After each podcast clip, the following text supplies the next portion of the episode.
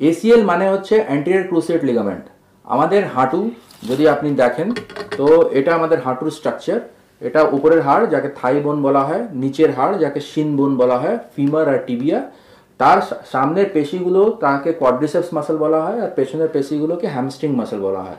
এবার এবার যদি আমরা হাঁটুর ভেতরে যাই, তাহলে আমরা লিগামেন্টস দেখতে পারব। এই লিগামেন্টসগুলো দু রকমের লিগামেন্টস আছে। দুটো সেট অফ লিগামেন্টস হাঁটুর বাইরে থাকে, যেটাকে এক্সটার্নাল লিগামেন্টস বলা হয়, আর দুটো সেট অফ লিগামেন্টস হাঁটুর ভেতরে থাকে, যেটাকে ইন্টারনাল লিগামেন্টস বলা হয়। এবার যদি আমরা লিগামেন্টসের ছবিটাকে দেখি, তো আমরা দেখতে পারব যে এটা আমাদের হাঁটু, এটা ভাঁজ হওয়ার অবস্থাতে আছে, হাঁটু নাইনটি ডিগ্রিতে ভাঁজ হয়ে আছে, এটা হচ্ছে ফিমার বোন থাই বোন হাঁটু আমাদের ভাঁজ হয়ে আছে এই ছবিতে। তো দুটো লিগামেন্ট বাইরে আছে, এটাকে কোলেটারাল লিগামেন্ট বলা হয়, এই ভেতরের দিকটাকে মিডিয়াল কোলেটারাল লিগামেন্ট বলা হয় বাইরে বাইরের দিকটাকে ল্যাটারাল কোলেটারাল লিগামেন্ট বলা হয়। এবার দুটো লিগামেন্ট ভেতরে আছে, যেটাকে ইন্টারনাল লিগামেন্টস বা ক্রুসিয়েট লিগামেন্টস বলা হয়।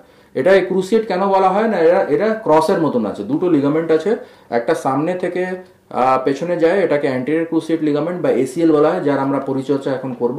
আর একটা পেছন থেকে সামনের দিকে আসে, যাকে পোস্টিয়ার ক্রুসিয়েট লিগামেন্ট বা পিসিএল বলা হয়। তো এই দুটো লিগামেন্ট যেহেতু ক্রস করে, এটাকে আমরা ক্রুসিয়েট লিগামেন্টস বলি।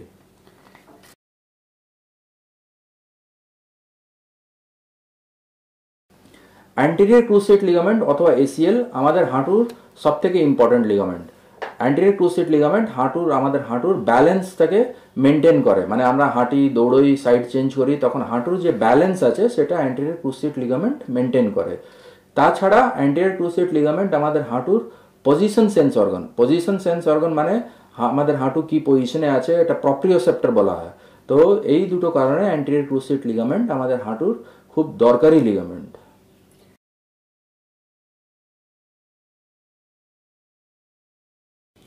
anterior cruciate ligament mainly তিনভাবে injure হতে পারে।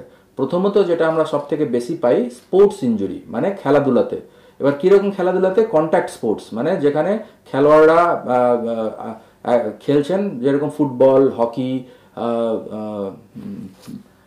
রাগবি তো এরকম কন্ট্যাক্ট স্পোর্টসে পড়ে গিয়ে অনেক সময় আঘাত পেয়ে এসিএল ইঞ্জুরি হয়। তো সাধারণত যখন মানে আমাদের হাঁটু যখন টুইস্ট করে যায়, ভার বহন করা অবস্থাতে হাঁটুটা ঘুরে যায় টুইস্ট করে যায়, তখন এভাবে পড়ে পড়ে গিয়ে এসিএল ইঞ্জুরি হয়। এভাবে অ্যান্টিরিয়ার ক্রুসেট লিগামেন্ট ভেঙে যায়, ছিঁড়ে যায়। তো এটা এইভাবে ইঞ্জুরি হয়।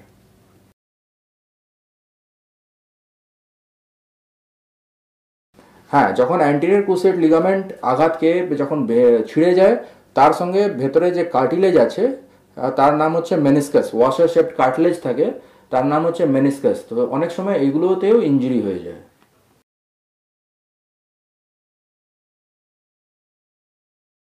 যদি আমরা অ্যান্টিরিয়ার ক্রুসেট লিগামেন্ট ইঞ্জুরিকে ট্রিট না করি, তাহলে কি হবে যে, হাঁটুতে বারবার ইনস্টেবিলিটি হতে থাকবে। হ্যাঁ যখন মাইক্রো ইনস্টেবিলিটি হয়, তখন আমরা আমাদের এমন মনে হয় যে আমরা হাঁটুতে জোর পাচ্ছি না বা কনফিডেন্স পাচ্ছি না বা সিকিউরিটি পাচ্ছি না। তো, আর যখন ওটা ম্যাক্রো ইনস্টেবিলিটি হয়, তখন হাঁটুটা হঠাৎ করে ফলস হয়ে যায় ফলস হয়ে ঘুরে যায় এবং হাঁটুটা ফুলে উঠে তো এইগুলোতে কি হবে যে কার্টলেজ ক্ষয় হতে থাকবে এবং পরবর্তীকালে অস্টিওআর্থাইটিস হওয়ার একটা প্রবল সম্ভাবনা থাকবে।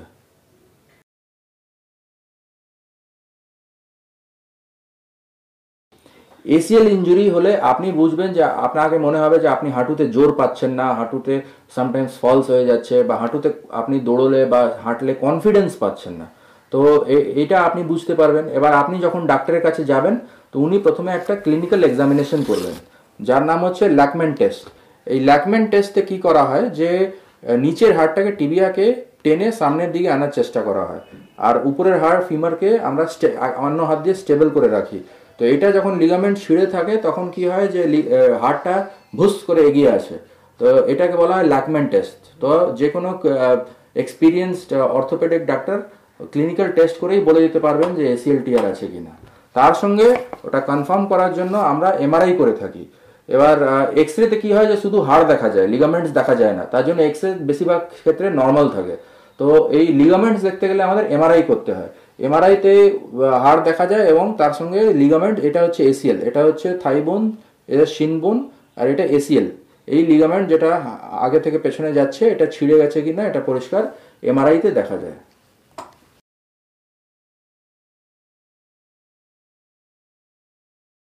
এসিএল ইঞ্জুরি ট্রিট করা হয়। প্রথমে যখন একদম প্রাথমিকভাবে যখন আঘাত লাগে, তখন আমরা প্রচুর পরিমাণে বরফ দিই।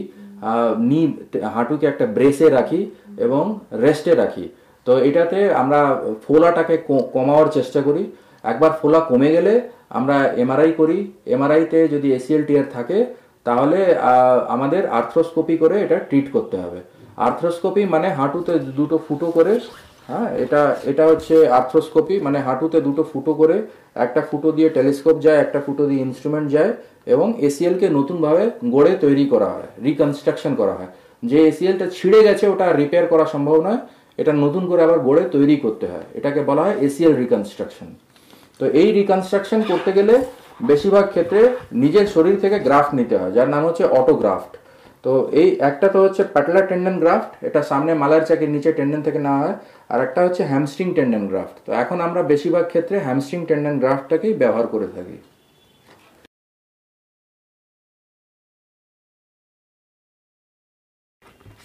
লিগামেন্ট যখন তৈরি করা হয়, তখন কীভাবে তৈরি করা হয় না? গ্রাফট নেওয়া হয়। এই যে হ্যামস্ট্রিং টেন্ডন গ্রাফট আমরা এটা বেশিরভাগ ক্ষেত্রে ইউজ করে থাকি, এটা কোয়াড্রাপল স্ট্যান্ডার্ড মানে চারবার চারটে স্ট্যান্ড এটা তৈরি করে এটা রিকনস্ট্রাকশন করা হয়। এবার যখন এটা রিকনস্ট্রাকশন করা হয়, তখন দুটো টানেল তৈরি করা হয়। একটা শিন বনতে, নিচের হাটটাতে একটা টানেল তৈরি করা হয়, উপরের হাটে একটা টানেল তৈরি করা হয়। এবার এই গ্রাফটাকে এর মধ্যে দিয়ে ফিক্স করা হয়। তো এই ফিক্সেশন দু রকমের হয়। একটা হয় ইন্টারফারেন্স স্ক্রু দিয়ে, যেটা আপনি দেখতে পাচ্ছেন এখানে ইন্টারফারেন্স স্ক্রু এই স্ক্রু দিয়ে এটা ফিক্স করে দেওয়া হয়। এই ইন্টারফারেন্স স্ক্রু বেশিরভাগ ক্ষেত্রে এমনভাবে তৈরি থাকে যে আস্তে আস্তে ওটা হাড়ে গলে হাড় নিজে হাড় হয়ে যায়। মানে ওটা কোনোদিন বার করার দরকার হয় না। এটা ছাড়া আরও ফিক্সেশন মেথড আছে যেরকম লুপ মানে এই টানেলকে এই লুপ তৈরি করে বাটন দিয়ে ফিক্স করা হয়। এটাকে বলা হয় এন্ডোসিয়েল তো এটাও খুব স্ট্রং ফিক্সেশন একদিকে লুপ একদিকে স্ক্রু ব্যবহার করা হয় বা দুদিকেই বাটন ব্যবহার করা যেতে পারে। তো এইসব মাধ্যমে এটা ফিক্স করা হয়। যখন ফিক্স হয়ে যায়, তখন আমরা আর্থ্রোস্কোপিতে দেখতে পারি, এটা নতুন তৈরি করা লিগামেন্ট নতুন তৈরি হয়েছে লিগামেন্ট হ্যামস্ট্রিং টেন্ডন গ্রাফট দিয়ে এই এটা আমরা যেটা আর্থ্রোস্কোপি মানে বড় টিভি স্ক্রিনে এলইডি স্ক্রিনে আমরা দেখতে পাচ্ছি, নতুন লিগামেন্ট তৈরি করা হয়েছে।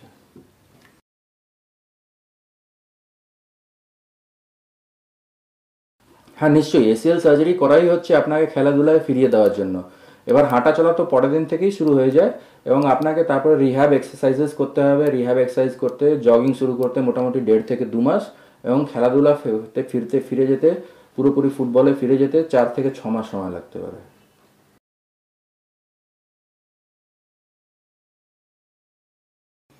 হ্যাঁ একবার যখন ACL cruciate anterior cruciate ligament নতুন করে তৈরি করে দেওয়া হয়েছে তো যেরকম প্রাথমিক লিগামেন্টকে মানে যেটা ন্যাচারাল লিগামেন্ট আঘাত খেয়ে ভাঙতে পারে, এই লিগামেন্টও আঘাত খেয়ে আবার ভাঙতে পারে।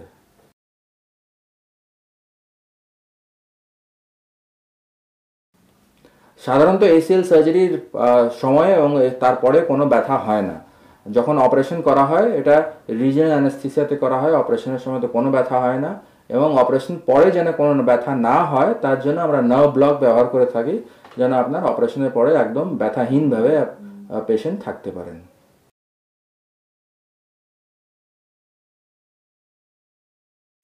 সার্জারি করতে মোটামুটি তিরিশ থেকে চল্লিশ মিনিট সময় লাগে।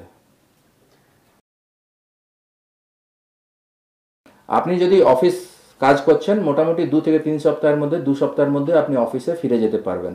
প্রথমের দিকে প্রথম দু সপ্তাহ মতন একটা এলবো ক্রাচ নিয়ে হাঁটতে হয়। হ্যাঁ আর খেলাধুলাতে ফিরে যেতে চার মাস মতন সময় লাগতে পারে।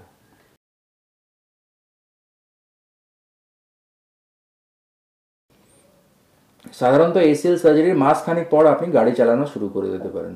ফোর হুইলার চালাতে আগে শুরু করতে পারেন, টু হুইলারতে একটু মাস থেকে দেড় মাস সময় লাগতে পারে।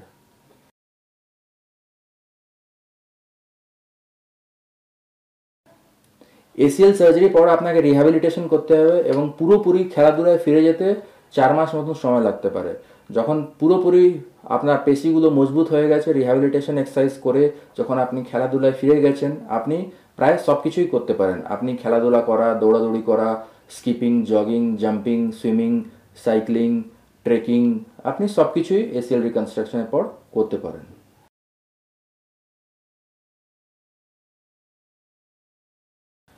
হ্যাঁ নিশ্চয়ই। এসিএল রিকনস্ট্রাকশনের পর রিহ্যাবিলিটেশন মানে ব্যায়াম করা এবং ফিজিক্যাল থেরাপি মানে পেশিগুলোকে মজবুত করা।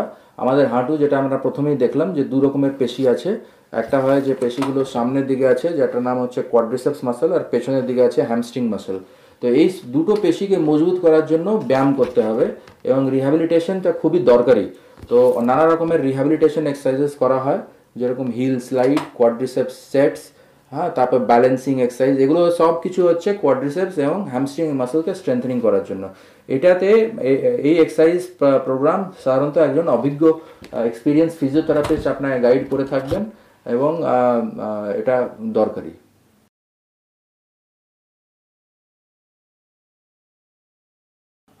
আফটার সার্জারি সার্জারির পরে আপনাকে রিহ্যাবিলিটেশন এক্সারসাইজ পুরোপুরি করতে হবে এবং সেটা খুব দরকারি। তারপরে পুরোপুরি ঠিক হয়ে যাওয়ার পর আপনি সব কিছুই নর্মাল করতে পারবেন।